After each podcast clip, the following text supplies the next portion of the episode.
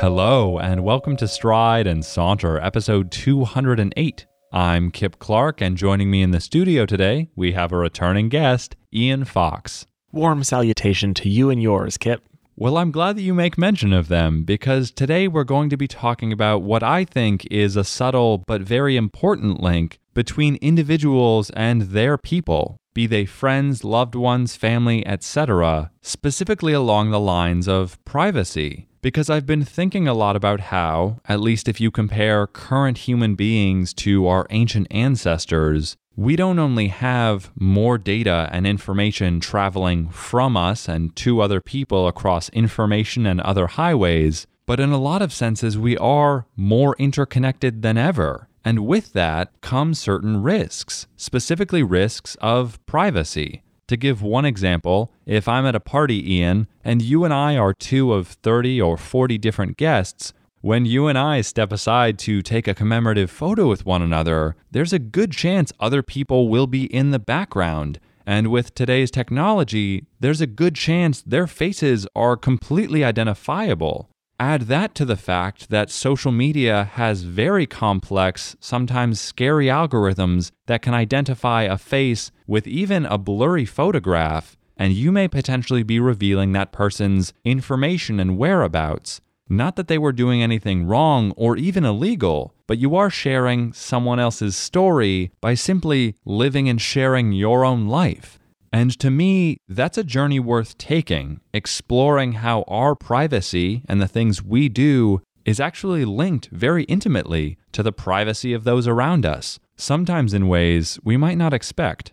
Talk about a surprising way to gather data. Many corporations, including Target, from the beautiful state of Minnesota, by the way, gathers such intense and vivid data about people customers in their stores or in the ways that they interact with the company through their website, their app, their digital presence in any way. There's so much there that they, for example, can predict when someone is pregnant, whether or not they actually know that the customer is pregnant, depending on what they're buying, where they are in the store, and also the predictive tendencies of general buying habits. And this is a specific example in the retail area, but is a great magnifying glass for the number of matrices that we're operating under every day. That every business we enter into, every app we log into in a phone, or whether or not we actually did, is gathering amazing data about us and those that we are around physically, other technologies that we are around, and creating an amazing array of information about us, and then going off and selling it to the highest bidder.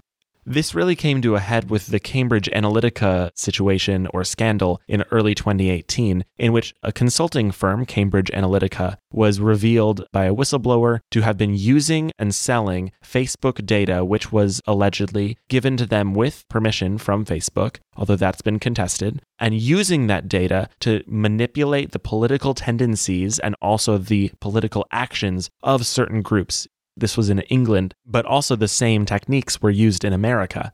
For me, this was the most astonishing manifestation of this era of data privacy, not just whether we should or could be giving and taking this data, but also what's going to happen when amazingly smart people who are exploring all these different areas and ways of using our digital presences, how that can really manifest in our societies, which are often already fractured. So it's kind of terrifying, to me at least, but also completely amazing the capacity and, pun intended, the bandwidth that our technology has on our everyday life. I especially appreciate the Cambridge Analytica example because the majority of their information was not gathered directly by users to whom they offered personality quizzes, but because in taking those personality quizzes, users unknowingly agreed to allow their Facebook profiles to act as anchors or hubs from which Cambridge Analytica could gather data on their Facebook friends. And that was really one of the reasons I wanted to explore this topic. You, as an individual, may have the right to shatter and remove your own barrier of privacy, but it seems like we live in a world increasingly where you can't pull one stick out of the stack and only affect that one stick. We have become an increasingly interdependent network or Jenga stack of people where if you affect one, be it their privacy or their social well being, you will affect many people. And in the positive, there's great hope in this. It means that we can band together as people and that we are still socially connected to one another. But in the negative, there's a great deal to be lost while your back is turned, so to speak. And as we talk about Cambridge Analytica and Facebook, it's worth noting that people have very interesting behaviors on social media. To look at Facebook specifically, you can reveal when you've started a new job, when you've graduated from an institution, or when you had a baby or celebrated a marriage. And I think because we get such a rush from seeing our connections comment, like, react to these actions, we don't think about the alternative. But we are, of course, sharing this information with a website, potentially with the world. And it's on that point that I'd like to bring up the distinction between privacy and intimacy. From my perspective, privacy can be broken. Privacy is an insurance policy you hope you never have to think about. But in my opinion, when I think of intimacy, and I mean emotional intimacy, it's a resource I hope is constantly in use in my life. That in as many conversations as I can, I'm honest and sincere with people, and that they too trust me with the contents of their hearts and minds, and that we have personal interactions. Obviously, that's not always going to be the case, but I do think confusion between these terms leads to some of our social media behaviors, and thus, if our data is ever stolen, it's not just that we've shared information, but that because these platforms are human centric, we've shared intimate information, hoping it will reach the audience of people and not the collecting bins of organizations or agents of malicious intent. Yeah, I saw once the phrase that Google knows you better than anyone else. And that's obviously true because of the amount and enormity of the data that they have. But also just think about the information that we provide to a system like Google. For example, I Google, what's this weird bump on my arm? Or how do you know if my partner is cheating on me? Things that are speculative, but also deeply personal and also not yet resolved. Usually, when we are in conversation with someone, we at least have reached a point of resolve within ourselves. The difference is that these companies have the ability to track every point along the way that got us to the decision. I love this way that you framed it the sense of privacy versus intimacy. And I'd love for us to think about in our own lives how we forfeit meaning by outsourcing it to the relationships that we believe that we're having in the digital space, which we are having, but also that are facilitated by and predicated on algorithms that are outside of our control it's not a stretch or a conspiracy theory to say that I only see in my news feed what Facebook decides to show me. And that often is judged on my interests, the people that it both sees me tagged in pictures with, or literally that senses by my device that I'm literally close to. Just all these different points along the way. So to think that I'm seeing a true reflection of people in my life, let alone those that aren't on Facebook or people who might not share certain things on Facebook, in a way, it's all just a fog. Though I hadn't come to this point earlier, some of what you said has helped me reach the conclusion that there is a beautiful and profound truth buried beneath this topic. If you were to search, How do I know if my partner is cheating on me? there's a decent chance that web data and other information could corroborate that you are indeed in a relationship and while your searching may reveal something about that partner and your relative distrust or concerns related to them, that's another point of data on a graph. And their friends at the same time may be searching for questions that relate to how to console their friend or appease a paranoid partner. And so these searches intersect and help tell a story, maybe not to an audience we want to read it, but what I find beautiful is that this topic is a reminder of our interconnectedness, that there is a larger, simultaneous human story unfolding, And however much we may divide ourselves or live in thinly walled apartments where we don't know the people on the other side, there is a lot going on that involves all of us, or at the very least, many of us, and we may not always think about it. So, at the very least, I hope this topic would encourage people to be considerate of those who may appear in their photographs or who may be described by revelatory or disparaging posts. But also, I hope people would be reminded that they're not alone. And with that great power over the privacy of their friends held in the palm of their digital hands, I find something encouraging in that nonetheless. It is kind of beautiful. We have these small little windows into one another's lives oftentimes that we might not have otherwise, which is, in a way, its own gift. It's hard to know how to move forward with this kind of knowledge and conversation just because we are in sort of a new era. There is a new norm. Expectations of privacy and of data are now so commonplace that it's affected, at least I'll say personally, the way that my mind works, the way that my thoughts lead to the next, the way that I think about how to gather information which is, again, both a positive and a negative. It means, like we've talked about on previous episodes, I can outsource finding directions to this one place I've never been because I can just ask my device to do that for me. But also, it begs the question what am I sacrificing in order to do that? Am I sacrificing a level of creativity or personal intimacy? When I think about expectations and the norms in which we live, I do sense a change. And it feels like, with the slight possibility of chronological coincidence, that the internet is reaching a period of adolescence. And so, what might have felt like a norm is now being challenged by a cultural waking up, if you will. Many of us, in our early years of using the internet, have overshared and publicized information that may not be our right to publicize or may bear no benefit in doing so. And certainly, all human beings make mistakes and hopefully learn from them. And that's what I think we're currently doing, however gradually and embarrassingly so. And to me, that's the new norm that we are coming to now reconsider what it means to share privacy. And on that point, I have hope that the web might actually influence the real world in a positive way, where we start to consider people's privacy online and I don't think it's inconceivable that people who are doing that may begin to think differently about their interpersonal relationships offline and how they can respect the privacy and authorship of those persons.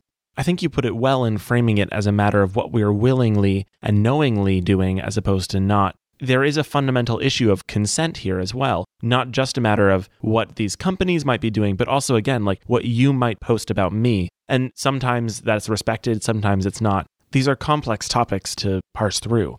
Also, in doing so, both interpersonally and between companies and ourselves, we're also losing that sense of autonomy of what we can actually control, which is a real challenge in a way, social media, digital media, and even, for example, choices in a retail store are all maybe the most pure sense of autonomy in that we are directing the data that is being made. We are directing the characters that we are constructing online. We are directing the information that is being put into the world. What is more challenging is all the things that we are not conscious of providing. For example, I can write a Facebook status, and that will be a direct choice on my part. But when I mark myself as interested in an event, which obviously I know in my head is public, Facebook might drive that onto more people's feeds in a way that I don't necessarily want. So it's also a matter of how we can operate under these new technologies and in these new systems while still maintaining a sense of control, not just of ourselves, but also of how we are being perceived. And on the topic of control, there are two more contemporary examples I'd like to bring up for the audience. The first of which, in early June of this year, 2018, MyHeritage, a genetic data company similar to those like 23andMe, suffered a security breach, and the password and email information of 96 million users was compromised only 1.4 million of whom had taken a DNA test. And while science fiction writers could certainly have a field day with that kind of a data breach, I personally don't think it's that likely that these hackers in question are likely to build biological weapons or in some way use this data to target those 1.4 million users. But related to that number, and similar to the Cambridge Analytica example, 1.4 million samples of DNA do not only reflect 1.4 million lives.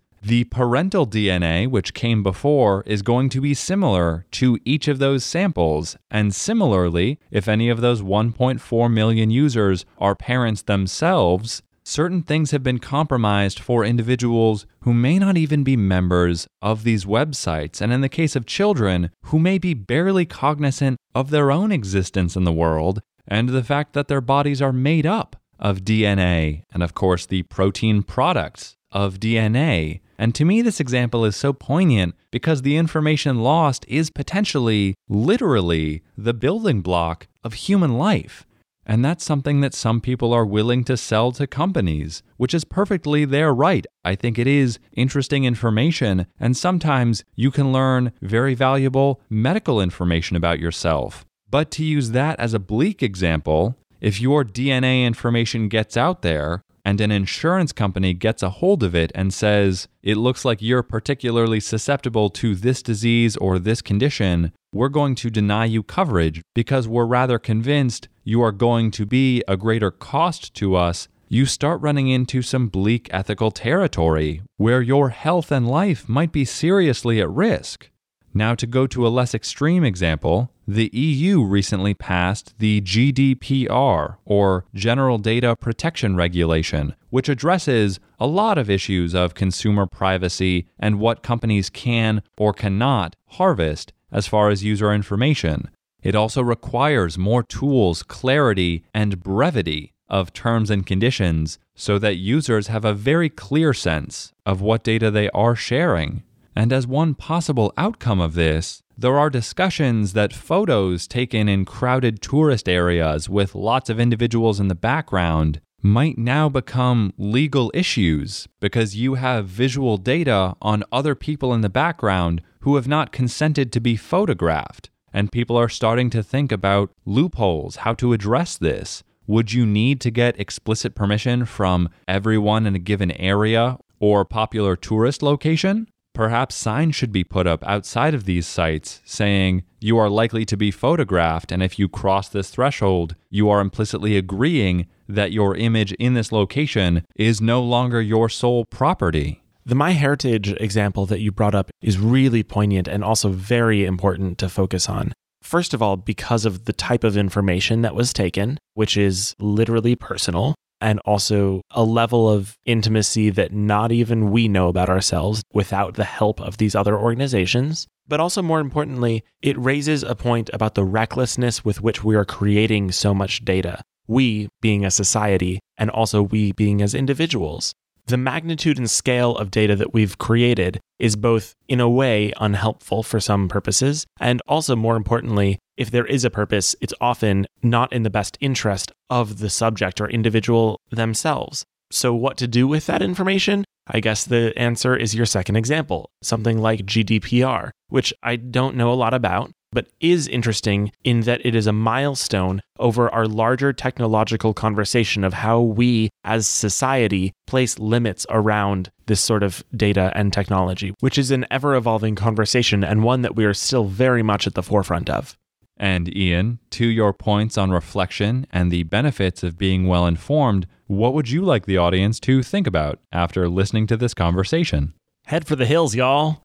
No, but seriously, especially in the realms of digital and social media, it's amazingly important that we as consumers and as participants in these systems realize at every point along the way that we are in another system. This isn't a natural phenomenon. So approach our digital media with a sense of skepticism, or at least with the knowledge that there is more not being told. And I would propose the following experiment, if you will. For one week, or if that's too long, even a single day, try and count the number of times you reference other people's stories, whether that's online or offline. I'm not making any value judgment if that number is high, nor if it's low, but that number may tell you something about your susceptibility to reveal things via these privacy chains we've been talking about And lastly, as we'd really been focusing on the interconnectedness of privacy and how our revelations affect other people, what areas of privacy, if any, do you think of that are solely personal and only reveal personal but individual information that doesn't disclose anything about communities, families, or other groups? And of course, Ian, I'd really like to thank you for coming on and making the time today. Kip, it's my pleasure. But of course, as always, we want this to be a conversation among, not simply a conversation between. Ours are only two voices, and we're definitely not the only two people who use the internet in self revelatory ways. So if you have any thoughts, opinions, or feedback of any kind, we'd love to hear from you. You can find us on Twitter or on Facebook. You can also email us via strideandsaunter at gmail.com. And if you enjoyed this episode, consider subscribing to the show as well as supporting us on Patreon, where in exchange for your support, you'll receive exclusive perks like bonus episodes. And as always, we thank you very much for listening. And from thought to word and voice to ear, this is Kip Clark signing off.